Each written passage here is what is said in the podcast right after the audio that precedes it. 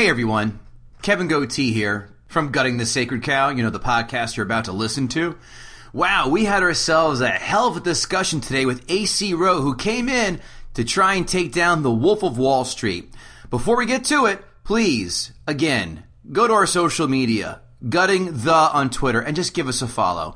Instagram, Gutting the Sacred Cow. Same for Facebook. Just like us. That's it. We put up polls. We try and do things besides promote the podcast. And please, yet again, go to iTunes, iHeartRadio, Google Play, Stitcher, wherever you're listening to us right now. Please pause the podcast, give us a five star rating and a quick one to three sentence review on how great we are. It really helps. We're trying to get the podcast numbers up so that way we can become more sexy to advertisers. And those suits on Madison Avenue go, hey, Kevin and Kevin, let's give those guys a few bucks so they can kind of get out of corporate America already. That's all we're asking. And now, on to the podcast. Gather round, here's what I know. It's just that this cow has got to go.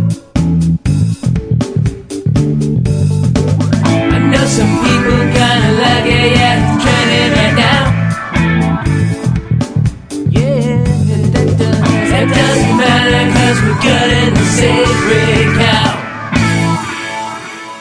God damn it, we're back again, gutting the sacred cow. I always do this. Is this episode eight now? Sound about right, right, Kevin? Yes, yes. Kevin Israel's back in the house. Today we are joined by AC Roe. Hello, guys. What's Producer happening? extraordinaire. Just living the dream, man. Sitting here with you guys in wonderful New Jersey. yeah. Yeah. New Jersey is wonderful. Isn't you know, it? it's I had somebody tell me the other day. It's like a place where people are disproportionately proud of something that's slightly better than mediocre, and I firmly agree with that. I've said in my life I'm living a B minus, so that sounds about right. It, I just came back from Disney World as I was talking before. It's so funny. The, the Southern people, I know since you're from the South, you're going to get a good laugh. It's like they, all, wherever they travel, they always have to fly their colors in full fucking force. Oh, of course. Head to toe, Alabama, of course, those are the gross people. LSU, p- Yeah. garb, Georgia garb. And it's just, I'm like, I'm, I'm not wearing my Yankee stuff or my Giant stuff, whatever. I'm, I'm a fan, but I need to tote it out every two seconds. But they're just, you could just tell, and they're, and they're just, they're just The annoying. SEC producing the best of the best. Yeah. Well, And- you know, at the end of the day, and of course, now I, I'm a kid born in Arkansas, grew up in Louisiana, went to Ole Miss, and Oh, lived in Alabama for a long time. Um, How many super Walmarts did you have in your neck of the woods? you know, I actually had Does the- your alarm go doo doo doo doo doo doo doo doo doo doo? It does not, but I, I, I have been to the very first Super Walmart ever. Worst humble brag I've heard all day. It- it is by far as unimpressive as you would think that it would absolutely. Be. But I bet be, the people yeah. in it are really impressive. Oh wow, yeah, it's um, it, it's it's a place that you know. It's funny when I moved up to New York, people started asking me. They're like, "Did you go through culture shock when you moved here?" I'm like, "No, I go through culture shock when I go back and see a super Walmart. If I can't walk to the bodega, if I can't, you know, if I have to get in a car and drive somewhere, I do have a lot of stress and anxiety around that.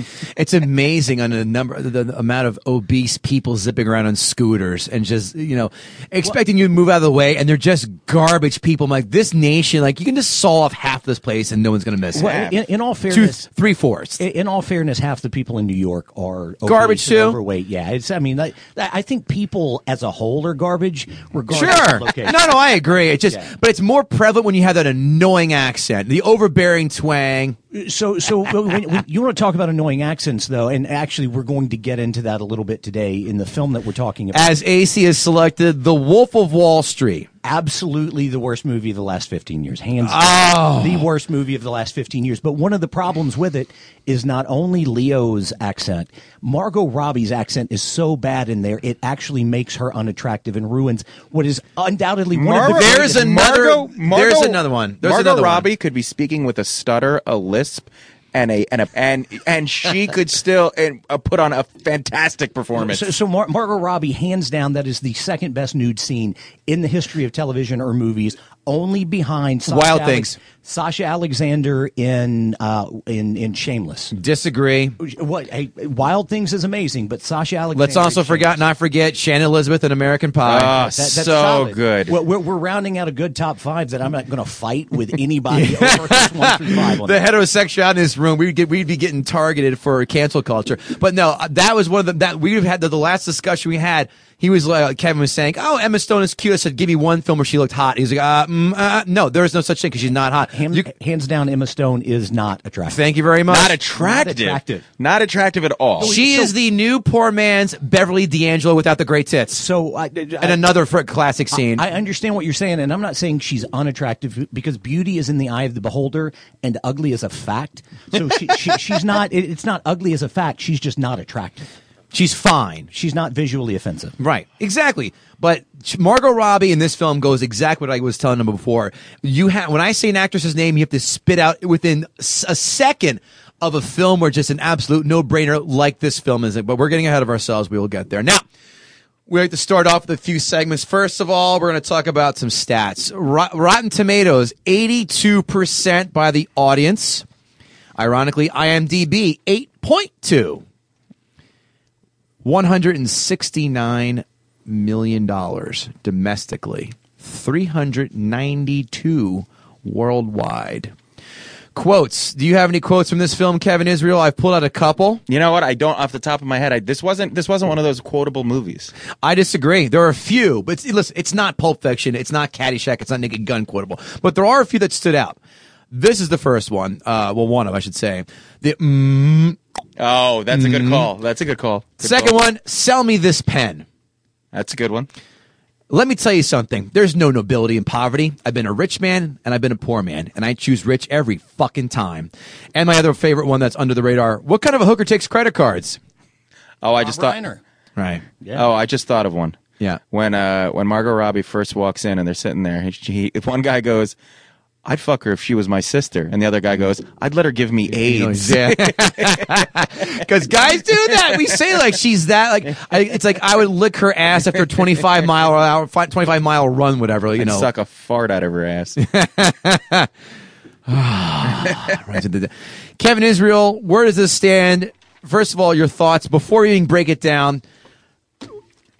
Thoughts on the film? Have you? Did you read the book? I did not read the book. I've read the book five to seven times at least. Really? I love the book. I read this book long before it was announced as a film. My dad gave this book to me. He goes, read this. You're going to eat this alive.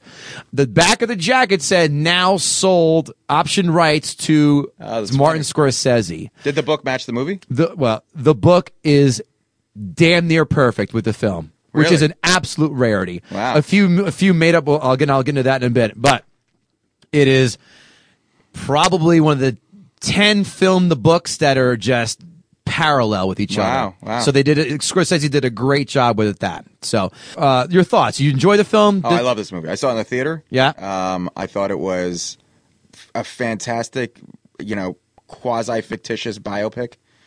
Biopic. biopic. Is it biopic or It's, biopic? no, it's biopic. Is it biopic? It's biopic. Um, we love correcting each other's grammars or or questioning on word selection on this, Is that a word? especially when Jeffrey Paul sits in. God, I you know I any I I love first of all I love finance movies par- partially because I don't understand anything about finance. and he's Jewish. Don't and forget this, that. and the scene where he starts explaining what they were doing there and why it was illegal, and then he goes, "Let's be honest, you guys don't give a shit." and it's like that was I was sitting there, I was like, I don't know what he's talking about, and then he said that, I was like, he's like reading my mind. I completely agree. I also am a sucker for finance films. Wall Street, amazing. By the way, Boiler Room. This was the This was, inspiration yeah, for yeah. Boiler, which I love. Boiler Room, the Gen Oh, X Wall Street, such a great movie. fantastic. Look at this smile, ear to fucking ear. You're the ear to fucking ear, baby. Um, so yeah, I, I I thought it was great. It was it actually managed because a lot of quasi biographical movies don't have full plots. You don't Correct. feel like like you get a, a little snapshot of whoever's life you're talking about, but this actually felt like you went from. He, I thought the the start of him from where he was nothing to go into the Wall Street firm, the whole scene with McConaughey, him going into the the, the little shitty shop where he sells the the penny stocks for five thousand So, dollars. you, know, you know that guy was who the head of that, that room was? If you sell if you sell this for five thousand dollars, I'll, I'll suck, your dick. do you know who that guy No. was? Spike Jonze. Was it? Yeah. Holy shit! I, Yep. Yeah, I never put that together. Beastie Boys director of the film's Three Kings. I, uh, I I I loved this movie. I, I love- do. I love this movie. I also love this film. I saw this. Uh, it opened Christmas Day. I remember that. I saw it the day or two after Christmas with my parents because my dad, who hates mostly everything he sees. Yes, my dad is one of two people who to hate who hates Pulp Fiction. He really doesn't get nuance and and and he twists and turns. Science fiction, forget it. He is out. But that being said, he saw all the Downton Abbey episodes and saw it willingly to go with my mother to the film when it came out a few months ago. Go figure. Greg's got culture sometimes. Anyway, I saw this opening uh, two days after opening with my parents, and nothing, nothing put a smile on my face, my, on my dad's face more than in the first three minutes of the film where Leo's getting the lap dance, me going, "Holy shit, that's Tracy Jane!" yes, yeah. Tracy. Jane is Yep. a comic we know. Yep. I love her. She's on my show, Comics Watching Comics, season two, I think she's on. And my dad looks over and goes, with a smile, goes, You know her? I'm like, I didn't do it. He goes, he goes I said, I, I didn't date her. This is what I was obviously with my wife now. I remember And- when she filmed that scene. uh, oh, you do? Yeah. Yeah. She's a sweetheart and a peach, and you see uh, a good amount of her tit, too. So, yeah, uh, she was not scared. no, not at all. For a Scorsese part, you could see my A cups, Yeah. A minus, B plus, whatever you want to call it. I will put my taint on TV for this. She's- yeah. for this Scorsese film. But yeah, I love this film. I've seen it multiple times. The book, he has three books. The second book talks about when he was in prison and that life uh, of him being in prison and so on and so forth, and the life he had to dig out afterward. The third book is his selling techniques and how it's all about reinforcement and just finding common bases. And just, it, it's actually a very good book if you're a salesperson in your day job like I am. and he got a million bucks for this movie. yeah, well, he's had to pay a lot of people back. Yeah, he had a lot of people back. a lot of Owen. All right, kids. Now we're going to watch the trailer for The Wolf of Wall Street. My name is Jordan Belfort. The year I turned 26, I made $49 million, which really pissed me off because it was three shy of a million a week. We're making a name for ourselves. Nobody knows if the stock is going to go up, down, sideways, or in circles. You know what a Fugazi is? Fugazi, it's uh, fake. Yeah, Fugazi, Fugazi, it's a wazi, it's a woozy, it's a fairy dust. Was all this legal? Absolutely not. We were making more money than we knew what to do with. We don't work for you, man. You have my money taped to your boobs. Technically, you do work for me. What's wrong, Daddy? But watch it, you bring home. Oh my God. FBI, any kind of booze you might want? No, the Bureau forbids us from drinking. Duh. So follow me, I could about to go. I'm doing 500, I'm out of control. But there's nowhere to go, and there's no way to slow. If I knew what I knew in the past, I would have been like that on your. How does this actually work? There's a big money sign. They get launched at the time they stick. This is their gift, okay? They're built to be thrown like a lawn dart. One, two, three! Stop. Okay? Safety first. Safety obviously. is safety is first. We don't want to get a bad reputation. In the morning, and I'm zoning, I think I'm possessed. It's the omen, I keep it 300, like the Romans, 300. We're the Trojans, baby,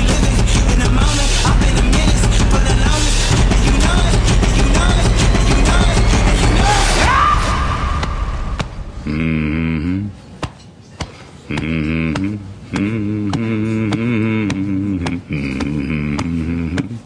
on.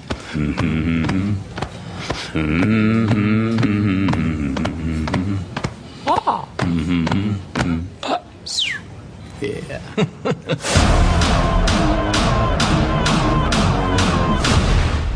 Okay, next segment called Five Fun Facts. Fun fact number one Matthew McConaughey's mm, is his actual warm up before he does any scene. And DiCaprio saw this and said, I want this in the movie. so he had that in the film.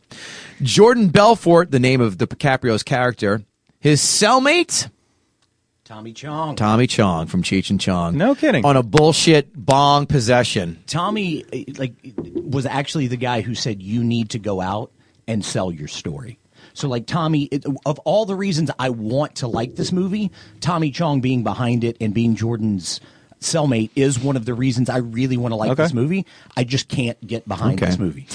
Number three, Jonah Hill had to be hospitalized from all the vitamin B which he snorted, which of course was oh, the cocaine. right. Jonah Hill wanted to work with Scorsese so badly he showed his taint. No, he he took the SAG minimum of sixty thousand dollars to do this film just to work with Scorsese. Wow. DiCaprio made twenty five million. Just to give you an idea. Who did Te- did Leonardo DiCaprio beat out for the bidding uh, the bidding war for Jordan Belfort's rights? Who did he beat out? What Brad famous- Pitt. You know it. We now are going to our next section. We do five. St- oh, you have Wait, a I point. I have one more fact. Please do. Uh, Matthew McConaughey was so thin. Yes, he was. emaciated because he was coming off Dallas, Dallas Buyers Fort Club. Buyers Club, Yep. and that was a hairpiece he was wearing, obviously. Oh.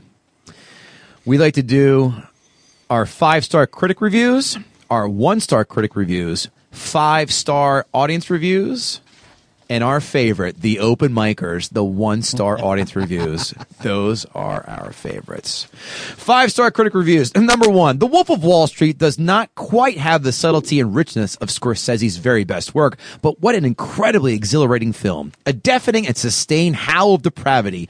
Again, English lit majors are hard at work. The Wolf of Wall Street is a magnificent black comedy, racist, fast, funny, and remarkably filthy. DiCaprio lives it up like the king of the world. I see what you Oh, did, you punny son guy. of a bitch. New York Times, get him. Oh. Lives up, lives it up like the king of the world and swaggers into a staggering performance. Deplorable, hysterical, phenomenal. The Wolf of Wall Street spirals with sins and sizzles with exuberance. One star reviews. There is no psychological insight, no moral insight, just no insight, full stop. And it palls after a while. Did my mom write that review? Yeah. It's like almost a lecture. The director of this film plagiarized Goodfellas but did a poor job. What? I'm going to let that sink in for a second. What? Yeah. Not half as interesting as the original. They're two different films. It's the same director. He didn't from anybody, you cunt. Cunt's a guy for a guy or a girl. Just ask people from England. Yes. Like a hyperactive three year old. Sure. For a little while, over the top antics and outrageous moments are cute. But after three hours, it becomes exhausting and annoying, leaving you simply waiting for it to be finally put to bed. That's uh, what your wife says about sex. Hey Oh, I'm sorry. This is the uh, the user reviews. Okay, five star user reviews. So this is called from Amazon. This one, the first one, is all in caps. So this is why I'm Ah, screaming. You will see lots of actors, actress. Again, I don't edit. Actors, actress you have have in other movies. It was nominated for Best Picture for a reason years ago. Watch it and you will never forget it. This is like an Asian person very dangerously learning English. I had five cups of coffee before I did this. This is like a soup Nazi without the uh, the GED. Second one. The DVD has no extras, but the movie's in exceptional in many ways. It's three hours long, and the content is such that this long runtime does not take away from the film. A must imho. After I rented it from Redbox, I like how he's giving his uh, buying specificity, specificities here. Unlike in years past, I seldom buy from the primary market anymore. Ooh, a bootlegger. Yeah. I don't like you because you're dangerous. Naughty. Ice man. Most titles are either bought lo- either bought used locally or when the opportunity is present when I'm on the road. Like the many days I'm willing to pay three to five dollars. You, this is why I pull them.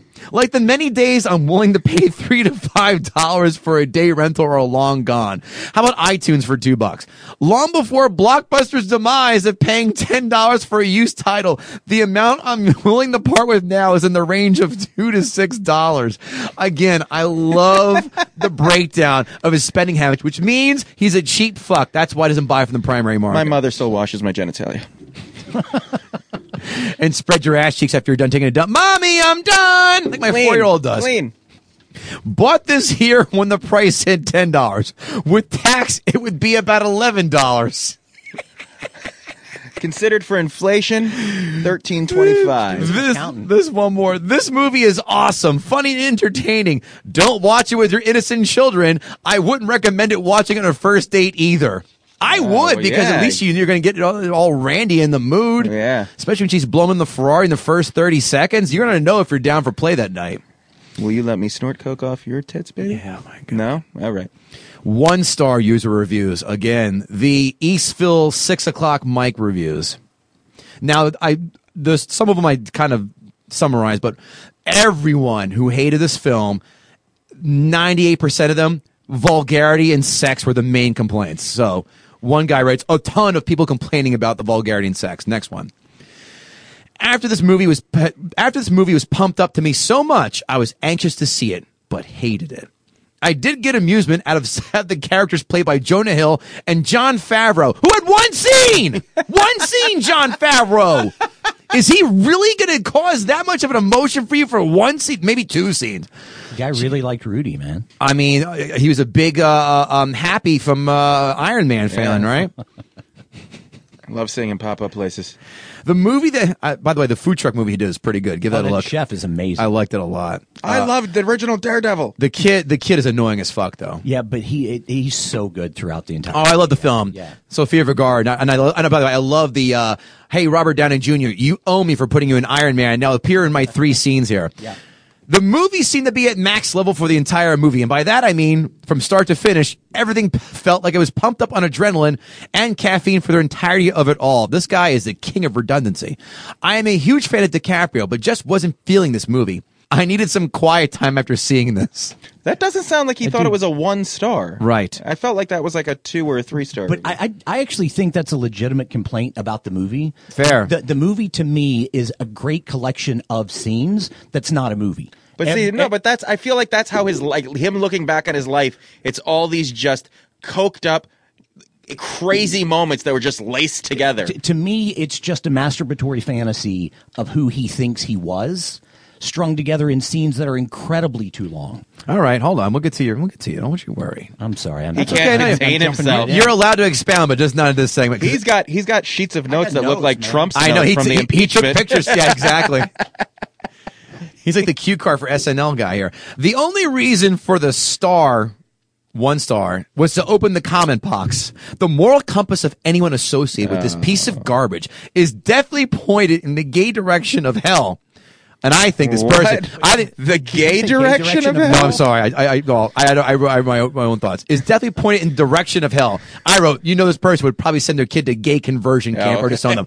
I put the gay part up there. That's that's me.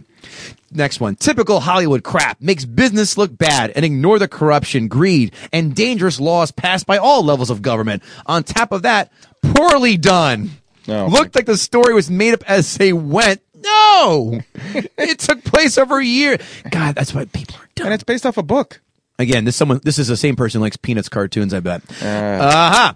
Okay, what should we do tomorrow? I know. Let's swear a lot and have some nude women run through the set. That sounds like great to me. How about Bring you? in the strippers. A typical piece of Hollywood trash. No clue how the economy works or how jobs are created and money is made. A complete farce. I pretty much think that this guy has a good handle how to make This money. feels like my dad lecturing me about something. Yeah. That first review felt like my mom. This one feels like my dad.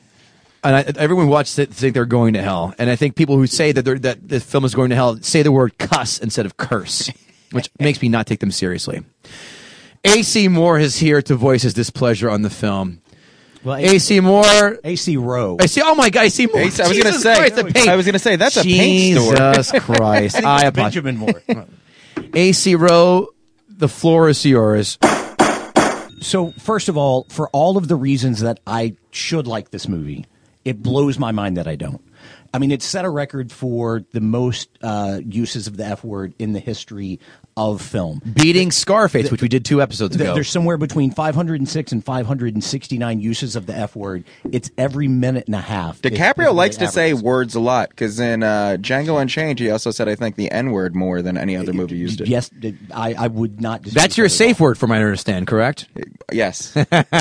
So, so like, I mean, you've got the fact that they're throwing all convention away. I love that. You've got Martin Scorsese, which is amazing. You got Terence Winter, who, I mean, uh, Terence is a friggin' rock star. He, I mean, from The Sopranos and everything else that he did, it should be good. You've got Jonah Hill. Jon Favreau does make a, a- an appearance. You've got Margot Robbie. You've got everything that should make a really good movie and you didn't. And the the number one problem I have actually throughout the entire thing is candidly Leo. Um, Leo to me in this movie and in most movies just is not a good actor. You it's like to me, if True North exists at ninety degrees, You wait. You're saying Leonardo DiCaprio in other movies also isn't a good so actor? I, I've seen Leo be good in Growing Pains, got it. What's Eating Gilbert Grape Never saw it yet. and Yeah. Basketball Diaries.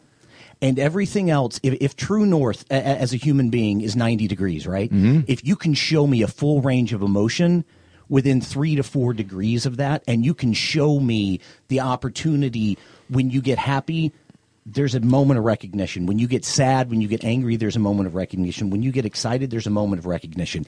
Every time in this movie, Leo goes to th- this guy's point, go that review's point goes from zero to a million and there's never any in between that's the first issue that i have with it actually the first issue i have with it is it starts in act three so a movie should start in act one act two act three act one get the lead character stuck up the tree act two throw coconuts at him act three get the lead character out of the tree it starts with and tracy's scene is not three minutes in because the first five yeah, it minutes is. For, it is further in. the, than the, yeah. the first five minutes is actually act three, right? So we start with a really, really cheap flashback that doesn't do anything to advance the plot, advance the story, and actually steals the opportunity for you to tell us a linear story where we actually see who Jordan was at the beginning. Because who Jordan is at the end is not who Jordan is at the beginning. And we get robbed of that in act one by that five minute a flashback to act three so we understand who jordan is at the end. But we don't get that opportunity to see him grow because in the beginning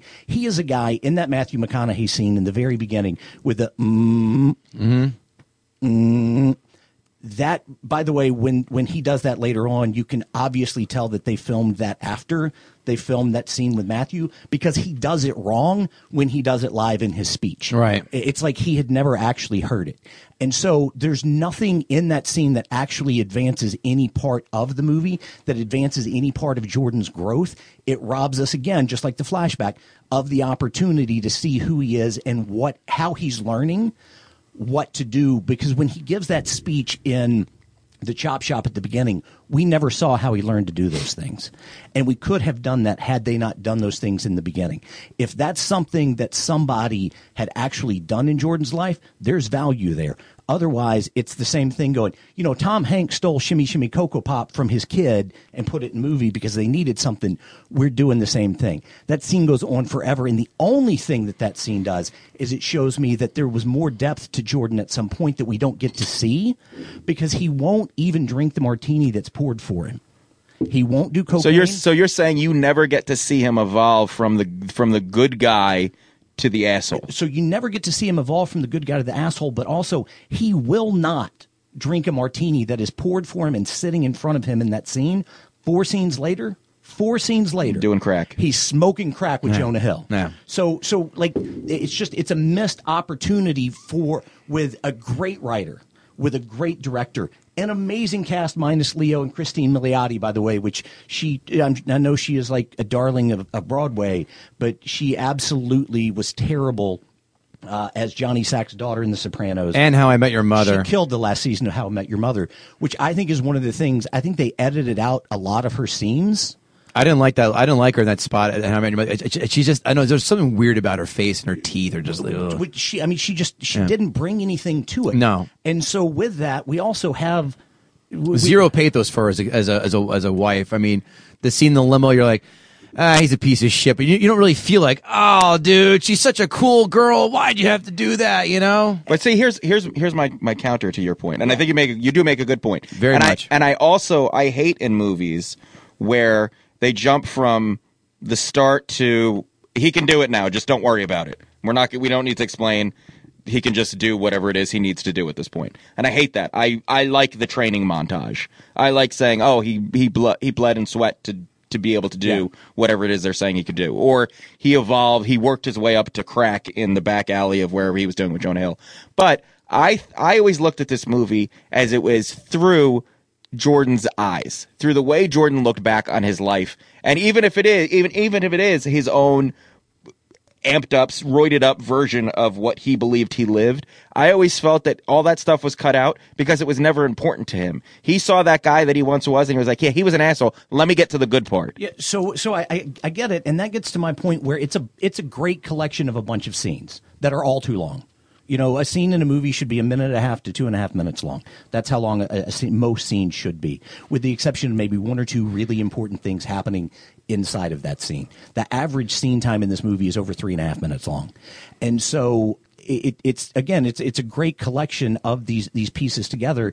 And you know, you're talking about the training montage. There's just there's never any story development in any of it. It's just clip after clip after clip, and then it goes into this weird fourth act, like they're on Titanic when they're on the boat. Mhm. Kind of like as much as I love the movie Stripes. Stripes should almost be two different movies. Well, right? Stripes. The end of Stripes is awful. The Yes. second half of Stripes is awful. So so so that yes, I 100% agree. with the with the tank. But but this when they when they leave and they're on the boat and all of a sudden the boat is sinking and like there's just there's no reason for that. And I you mentioned something earlier.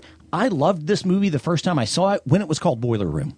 Like because Boiler Room is this story. It was told from the perspective of somebody that worked for you know Yeah. Thomas Everett Scott was supposed Right. to be Jordan Belfort. I, I I really loved that story at this point, but this one, even his relationship with Margot, while you do start start to see a couple of little clips, a couple of little changes. He- He's the guy that's in love with his wife, and we. Ne- I mean, there are some hookers, but we never get to see that change. We're we are deprived that story inside of the way that this is told to understand why the minute he sees her, he has to have her at a party that his wife is is at. And I mean, I'm I'm glad that he did because it creates you know some really fun scenes you know later on.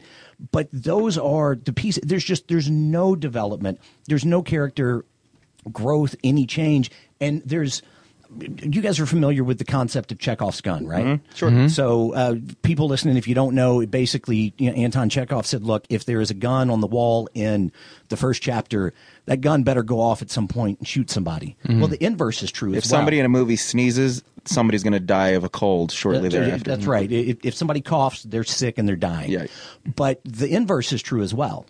If I've never seen the gun, the gun can't go off. The gun can't just shoot somebody if I hadn't seen it. And there are so many things in this movie that are the inverse of Chekhov's gun. We do not ever get to see why he, you know, what changed that he's doing drugs, what changed that he left his wife. Why is all of that going on? Other than Margot Robbie's just incredibly. But hot. you, but you don't think that when he smokes crack with uh, Jonah Hill, that was kind of the gateway moment to get him to start at that fucking path with smoking drug, with doing the drugs. But but why? And like in that scene, you don't even get to see him so struggle. so what yeah i was gonna say what if in that scene when he, uh when jonah hill goes because i almost I, I just i just watched this movie not even knowing we were doing this.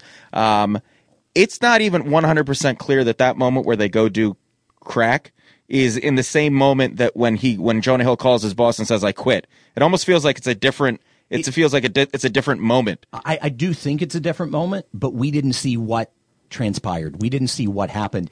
And in that scene, I, I think you were about to ask, what if we had seen some challenge, some angst? What if yeah? What if he? What if Jonah was like, "You got to smoke this crack," and he's like, ah, "I don't do that," and he's like, "Come on, you're a big guy now. You got to do crack." If we had, if that had happened, sure. But all Okay. he all he says is, "I'll do one hit." And he does it, and it's obvious it's the first time he's ever done it because he's like, "Oh my god!" Like it blew his mind that And he it, did it. you know, it's a good point. It's crack. Right. It's not even like weed. Yeah, it's like crack. he's never done drugs before, and somebody's like, "Here, take a hit of this," you know, with this bong, and you'd be like, "All right, it's crack." Like crack is like you. He just jumped a few levels. Phew, he went to the top of the skyscrapers, but he did. And four scenes before, he wouldn't even drink a martini. Yeah, that's a that's a good point. Like, so, so I mean, like Bit of a leap, you're saying a bridge, a bridge too far. Absolutely. Okay. I uh, while you look at your page of notes here, I had a couple here I was going to throw in here. The first thing, the opening scene, it made me yearn for the days of midget tossing before PC culture made it taboo. I miss midgets. Midget toss. Oh, yeah. rubbing a midget in Vegas is good luck, especially if I see him in the airport, the taxi line. That's going to be a good time. Oh no! So uh, just, I mean, like there again, there are little things throughout the entire movie. Uh, I, his wife nags him one time. She nags him one time about his business model, and what does he do? He changes the entire business model. Like she nags him. She's like, "Don't you think you should be stealing from rich people instead of poor people?" And all of a sudden, he's pulling together that team with Kenneth Choi and Ethan Suplee and everybody else. It's the the show me the pin thing that bothers me too, because one, that, that's a question that's asked in every sales interview ever, um, and most people don't understand what the purpose of that is. That's a It's that's- funny. Mike Rowe Yeah. does a whole. There was a whole podcast where Mike Rowe did And and when he went to audition, because he was he started off on QVC, Yeah. and he went in and they said to him, "Sell me this pencil," and they rolled a pencil over to him, and he sat and he went through the he he said he spent thirty minutes talking about a pencil, and he could see them. They were like looking around, wondering when he was going to stop. And he, they- they said nobody's ever because he went through like where the graphite was made, where the wood was made, why why it's like recyclable, and this whole thing. And they were at the end, they were like, nobody ever spent that much time talking about the pencil. Well, they talked about what the pencil could do. Great. now here's a job you get to go up to your knees and shit and pick stuff out of it and tell talk to these backward ass people making twenty grand a year why it's fun to go through a, a you know a water filtration plant. I'm, I- I'm sorry. I was thinking about my micro standing in the water filtration plant there for a second, uh, and then It's a all nice this, picture, all, huh? all of a sudden, I saw you standing up to your knees in in, in fecal matter. There, I would love to see that. Um, well- Go to an Eagles game, you'll see plenty of it. Boo So so but but but with that like she she one time she nags him he changes his entire business model we don't see anything other than just this weird jump cut to a scene where he's doing it You know what? And and it's it's that's that's actually a good point because when I was when I was just watching it, uh, I thought, and I don't think it even they even it even happens in the scene when he said when she says, "Why don't you you know why don't you take advantage of rich people?" You never see him like that that that like light bulb go off in his head. If they and I was and I, I it's funny because I was like, is that what he starts doing next? Yep. And it and it did go to that, and I was like, why didn't they just show him kind of like look off and be like, huh? there should there's something Yeah, some yeah, that's- sort of that's a good point. some sort of realization and then it immediately goes into the on the phone montage that i wish had started at the beginning where he's learning how to do the sale. And again I, I do think in the beginning if he just picked up a couple of different lines from people and it ended with him sitting in the chop shop on the phone closing his first deal where he goes for the close which they kind of do for the new guys as he's training Yep, them yep. and they're learning but you know that entire scene is lifted from boiler room Yeah. like like like there's a line in there where he says i'm not going to make you rich uh, i'm not going to make you rich i'm not going to make you poor but then he also goes on to say ju- don't I, I ask people not to judge me on my winners Yeah. judge me on my losers because i have so few that's vin diesel Yeah. when he is Yeah. He's on, on the phone, yeah. yeah and so like the entire scene is lifted from boiler room which in all fairness lifted without paying jordan belfort the, the you know Yes. his life story Correct. for the movie but but but this like it, it does that and But you know, and you know what's it's it's funny because I was actually waiting for him, and I got the two movies confused because I was waiting for him to go. You never pitch the bitch, Right. Because he was at one point he's talking about that. I don't care if your wife call, if your wife answers, and I was waiting to say, oh, this is when he says you don't pitch the bitch. Yeah, that's- and then that's they never Nicky did it. I was like, oh, that was Boiler Room. That was Right. not this movie. It's Nikki Katz on Giovanni Yeah. Ribisi's Yep. very first day. Now, here's something. I, I, like I rewatched this this morning. Um, that I never realized before, and I do have to fact check, but I am pretty certain that episode of The Equalizer that that that, that Rob His dad was watching? that his dad was watching. Do you know who the the actor on the screen in that that episode of The Equalizer was? No. I am pretty certain that's Steve Buscemi. Like Holy there's a. Steve Buscemi cameo. No, that was Steve Was Buscemi. it? But Yeah. I don't. I thought that was set up. I thought that wasn't an actual episode of The Equalizer. That I don't know. I think was they just him, did that to be fun. I I'm thought that was like crap, a. that's Steve I never Buscemi. watched Equalizer, so I wasn't paying that attention to that scene that closely. I don't think that was a real. I thought because that stuck out to me too, and I was like, oh, I think they did this just for the movie. Uh, I don't think it was a real episode. I could be wrong. Well, I'm I'm not certain. It's kind of like where um, Salma Hayek in Four Rooms is the dancer on the room that um, the Antonio Banderas kids where the hooker's dead in the bed. She's the stripper on Right. the TV. Was that a real thing, or did they do it just for that movie? I don't Yeah. know. Or was that Dusk Till Dawn? I forgot. It was Four Rooms before or after Dusk Till Dawn. I, I saw Four Rooms once. I wasn't impressed, and I kind of filtered it out. So I, I think Four Rooms was before From Dusk Till Dawn. Um, I really enjoyed parts of Four Rooms. I didn't enjoy the Madonna um, scene, but I really enjoyed Tim Roth and the kids with the dead hooker in the bed, the Quentin Tarantino cutting the thumb off, like like those. I scenes never were- saw it. Yeah. Never saw it. But anyway, so Yeah. so we're, we're we're running um, kind of away from Wolf of Wall Street, not on purpose, but because there's just so many fun things to talk about inside of there. Um, the, to me, the whole thing feels like poorly done improv. I, I think there are scenes where Terence Winter came in and he said, "All right, you know what? Just do your best impression of." A weird version of The Sopranos, like where she's like, "I just put Bermuda grass on the lawn." It sounded like something Carmela would be beating up on Tony about. And there are scenes that just go on and on, like the scene where Rob Reiner first comes in and they're talking about the, the American Express card. Like the, the scenes go on with no point, no purpose. And again, they're all just too long.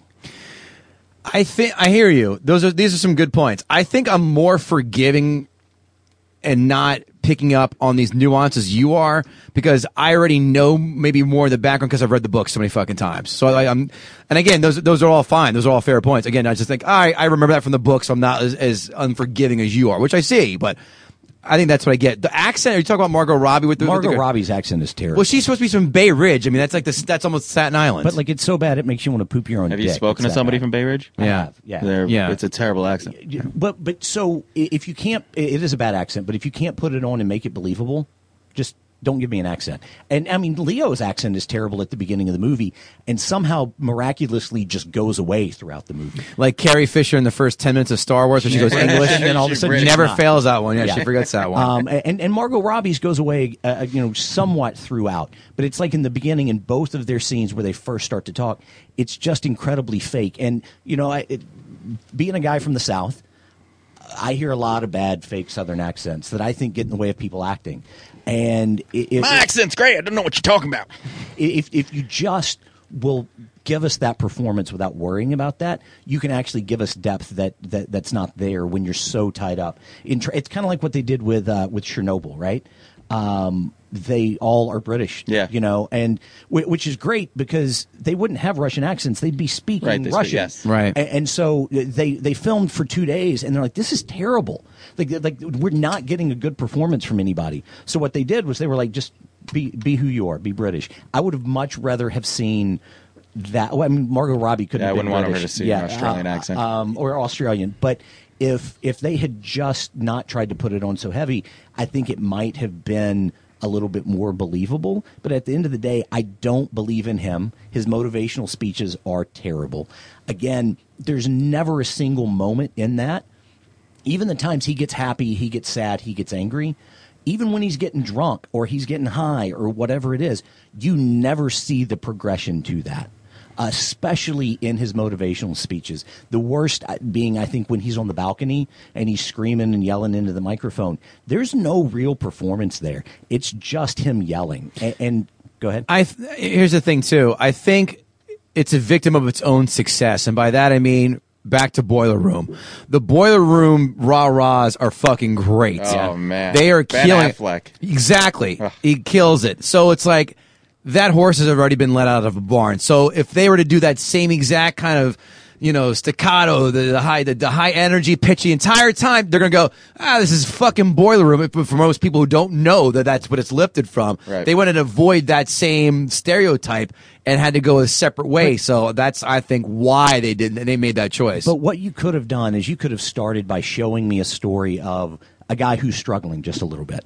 I didn't need to see the the cocaine being snorted out of the hooker's ass. Like I didn't like later on maybe, but to start with like give me a real story. Give me a real challenge that this person's going through so I care about their success and then when they get arrested, either I hate them so much I want them to get arrested or I care. uh, You're like, man, he just got caught up in stuff, and I understand. Like, show me that path where I either hate him or I go, it's understandable how he got here. So in the second book, he does get in a lot of his. So he used to be.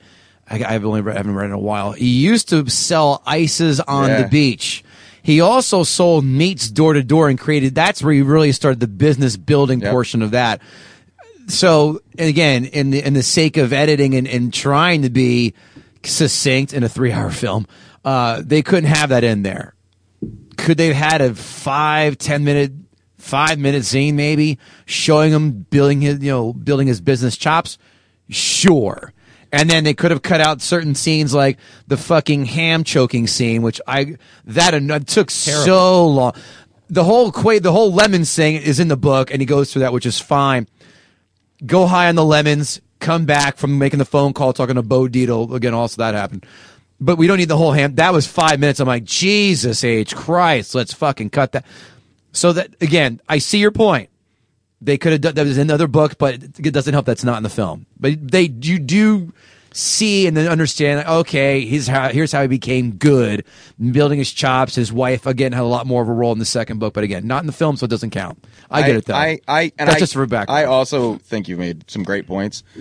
A lot of our guests weren't unable to make such cogent points, but nice word. Uh, yeah, Nice word. I had to search for it for a sec. Um, but I have to say that I watch this movie and I always and I feel and I I mean it, cle it clearly is the movie's supposed to be through the eyes of Jordan and through and and there's there's two competing factors well not even competing factors there's two simultaneous factors. Scorsese wanted to make a movie that was close to the book that wanted he wanted to stick to the source material Very close. So all of his films do because Casinos. I read both Casino and Goodfellas. Very Yeah. very close. All of them. So he wanted that mission accomplished, but also the movie is you're you're seeing it through this guy's eyes, and I'm and I think and the the bad accent, and and maybe not intentionally, but I think like the bad accent. His memory of you know of her and the way she is and the way his wife and his his original wife suddenly just just becoming this kind of obnoxious nag where she didn't seem to really be like that before. I think it's all you're all supposed to be like, oh, I'm living in this guy's eyes. I'm seeing it how he remembers it, and he remembers weird things in his life and these weird moments, and these things are what was important to him. And it all just kind of snowballed and snowballed until you got to this crazy moment in the boat, which was just like, what's happening? And it was almost it was almost like a, an, an analog for his life, what was happening in his life right then. He was in a storm, he was out of control, he was in something that was bigger than anything he ever deserved, and it was all fucking going down. And so that whole this whole movie, this whole ride you went on, which was really just a compilation of scenes, almost each scene is like almost like a short little story, was the way he saw his life and the how he saw what he saw as important to him. And you know, like to me, th- like that's a fair assessment. But there's no real moments in there at all in any of it. Um, and I, I think, you know, if, if we're being honest and we're really talking about, you know, remembering our life, right? And I, I think we all would have these crazy, hyper, you know, exaggerated versions of what really happened because that's how we remember it. And you know, we we want to be the big guy. We want to be the one who won the fight. We want to be the guy who won the football game.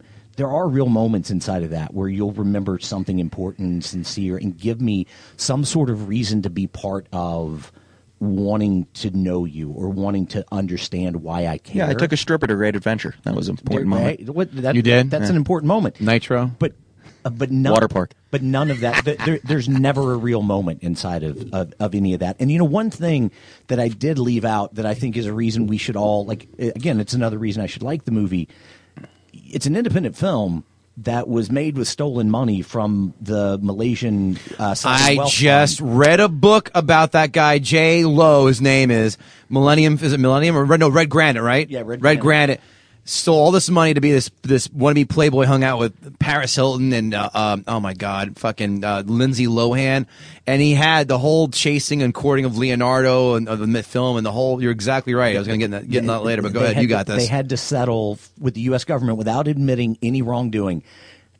They gave sixty million dollars back to the government because, which is amazing that our government took sixty million dollars that wasn't stolen from them; it was stolen from somebody else, and they kept it, which is absolutely amazing. That's neither here nor there. Yeah, but, but no, they, they they did. They took sixty million dollars from the Malaysian uh, uh, sovereign Wow. wealth fund to make the movie.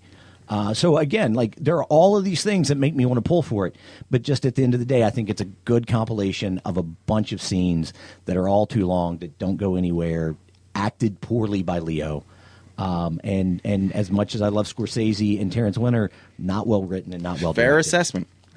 Ferris, uh, I had a couple more notes here, and then we're going to wrap up. Uh, I wish there was more McConaughey. I Love do him too, in this. Yeah, Yeah. He, But I you know what? And I think, and I'm sorry to interrupt you. No, go ahead. I want to say, and I could be wrong. I think he was filming Dallas Buyers Club during. They, I think they think brought him right. in while he was filming it. Yeah, he's And they just wanted him in that. They wanted him in that for that scene. So, so I mean, he had what two scenes? The one in the trading floor, and then in the restaurant. Right. And that was it. And I think that was all he was able to give them. Yeah, I mean, he's so. I think he's so great in this. You know, the only thing missing was like a, a Lincoln and a rambling soliloquy oh, the entire time. we didn't get an all right, all right, all right. Yeah, I you know, know. You, you, a fuga, fuga, a fugazi, Fugazi, fugazi, you know, whatever. it It's, it's, doesn't it's- matter. It's fairy dust. John that Burt is a good speech. Jon Bernthal is the perfect, Oh, prototypical so. Long Island douchebag so fuckface. good. Jonah Hill, perfect. The Long Island annoying Jewish guy, the whole the, the veneers and the whole. Oh, I love that. You wanted him to get punched in the face, and he did. And actually, another fun fact bonus: Bernthal actually punched. He said, "Punch me for real," and he blasted him open to the point where he had to get his his his, his, uh, his, his, uh, veneers fixed. man. Yeah. The scene that always bothered me with Jonah Hill was when he goes up to him in the diner and he goes, "You show me a paycheck for seventy thousand dollars, I'll come work for you." Yeah, yeah. Of course you will. Like, Yeah. why is that an offer? Yeah. Like that. That makes no. Like, yeah. If I go up to anybody and be like, "If you can pay me this much, I'll come work for you." Yeah. Oh, okay. DiCaprio goes, "No, no, no. You can come work for me, but I get to fuck you in your butt."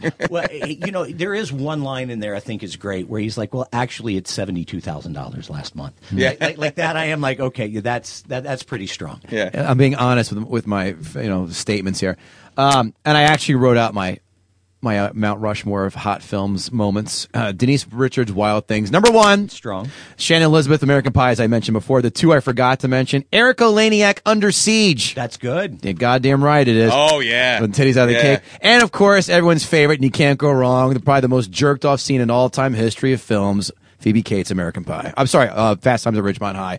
Although the super rapey tones in the end, but nonetheless, Phoebe Cates still makes my dick hard. Well, I'm glad you're on that side of the table. We're not watching it now. trust me, it's not AC. going to reach you. Kevin Israel, did he make a dent in your opinion? He of- did make me think. Well done. Well done. You did make me think. You did make me question it. He did not change my mind that it's a great movie, but uh, but you made some awesome points, and you obviously prepared some good arguments. on a one to ten AC. Where uh, give me a number one to ten for this film in your opinion? I mean, I, I'd give it a three. Wow. Wow. And, and I would say go back and watch it now with those points and see if you can watch it and feel the same. I just can't watch. I just watched it two weeks ago. I can't watch it. It's a three hour It's- commitment. it's two, two hours fifty nine. Fifty eight. Yeah, they had just a tick under. You're right. But but yeah, three. Uh, and I- I'm I'm stretching to get to a three. What about you, Mr. Gootee? I enjoy. feel? I enjoyed it. Again, I'm I, I've so- I'm a homer. Again, I read the book so many times. I love it. The book, the film, being so true to it. You already had me there when you at least keep the integrity of the book. Yes, you do make some fantastic points. Yes, it de- no one's going to argue it's not too long. Uh, I don't mind films that are long, as long as they don't drag. There are uh, the ham sandwich alone scene. I was like, God fucking damn it. Uh, there are three other scenes I think I got to think off the top of my head which they are, but there are other ones I know and I go, ah, can we cut? Can we just cut? You know, two forty five. You I could have walked out of there and been a, and just you know none the wiser. I think you make some good points. You're not going to change my mind. Uh, I still I give it a solid seven, seven and a half, That's fair. right around there. Let me ask you something. This is going to be completely out of left field. Yeah. Do you think Animal House was a good movie? Love Animal House. That's Right. interesting. It's interesting that you made that argument for, because really, if you go back and watch Animal House, it's just a bunch of scenes that's strung together, and there's barely a plot that goes through them. So th- there is Same thing with Caddyshack. there Yes. Well, Caddyshack wasn't even supposed to be that movie. Right. th- there is a difference in movies that you saw as a kid, you saw as a teenager, and the fondness that you have for them. Um, I've not gone back and looked at it, you know, with that kind of microscope. Uh, I'm going to have to now. And I do love Caddyshack. I, I, I do Um, love Animal House. But, Right, me but- too. But this came out with 2013. Yep. yeah. Um, so it's it's top of mind. It's something Sure, that I okay. saw with you know after I had sold my first television show and done things like that. Um, that that makes a difference. Um, but I'll have to go back and watch Animal House, if for no other reason, watch Bluto, the mashed potatoes. Get it? AC Roe, where can we find you? Uh, you can find me on Instagram at ac underscore row and on Twitter at am not Kevin Bacon. oh, you certainly are not Kevin Bacon. I Bacon. am not Kevin Bacon. Kind of wish you were. It'd be kind of fun, wouldn't it? Yeah, it would be Then cool. we'd make fun of Kevin Bacon. Only one degree. We did a shoot. I did a commercial shoot um, with a bunch of comics with him about a month or two ago for Nathan's Hot Dogs. And we're walking down the street. I was about three steps behind another guy I know, Nick Simmons, and he looks at me and goes, "Dude, that's Kevin Bacon." Like crossing the street, I look, I go, "Oh, it is." He goes, "I just had an encounter with him." I go, "What happened?" He goes, "He goes, I go, Bacon." And he looks at me with such disgust in his face, and he's like, "You're right. I deserve that look." And then Kevin, and I saw Kevin Bacon like crossing the street. I'm like, "That is Kevin Bacon." That's amazing. So that's uh, my tie. Kevin Israel, where can we find you? KevinIsrael.com, on Twitter at KevinIsrael underscore NJ. And uh, you can check me out at Catch a Rising Star for New Year's Eve. I'll be headlining. It's going to be an awesome show. So come out to that and check out my album, The Struggle is Real, on iTunes. Kevin Gootee, Facebook, Twitter, Instagram. Fantasy football jibber jabber. We are closing up the regular season. Playoffs are right around the corner, kids. Check us out for all of our top plays and my bets. Guess what? 64% against the spread. And don't forget, Gutting the Sacred Cow, please. Five stars and a written review. We go through this every time, and I've only had two new written reviews. We do Israel. all of this work for you. Do just a little bit for us. Go on our Facebook page. Ask us questions. We are very fast to respond. When you hear a movie you, you- you- you want us to break down, we'll throw it out there. But you know, the comics pick their uh, their films. We got some good ones coming up. Last Jedi, Dante Nero will be back here in, in a couple of weeks. We're going to talk about that. Maybe someone's got the balls coming in and do the Last Skywalker. We'll see. Or maybe the Irishman, which drops in a few days. Right? Any thought? Any With thoughts? a guest, Jeff Jeff Paul. Jeff Paul, the guy who took down Spaceballs. How do you think, real, real fast? How do you think that got that's going to end up? The Irishman. I the book I was bored out of my mind with. I did not like the book. You know, everything I've heard about it um, has been good. A couple of my friends have seen some screeners; they really like it. They've gone to some viewings. I, I'm I'm skeptical of the aging. Um, you know how they they, Yeah. they went back and made everybody young. How that's not going to look hokey. I am worried that it's too long, but we get to watch it at home. So, bottle of wine and a pause button, I think, might make it um, watchable and and maybe a really good movie.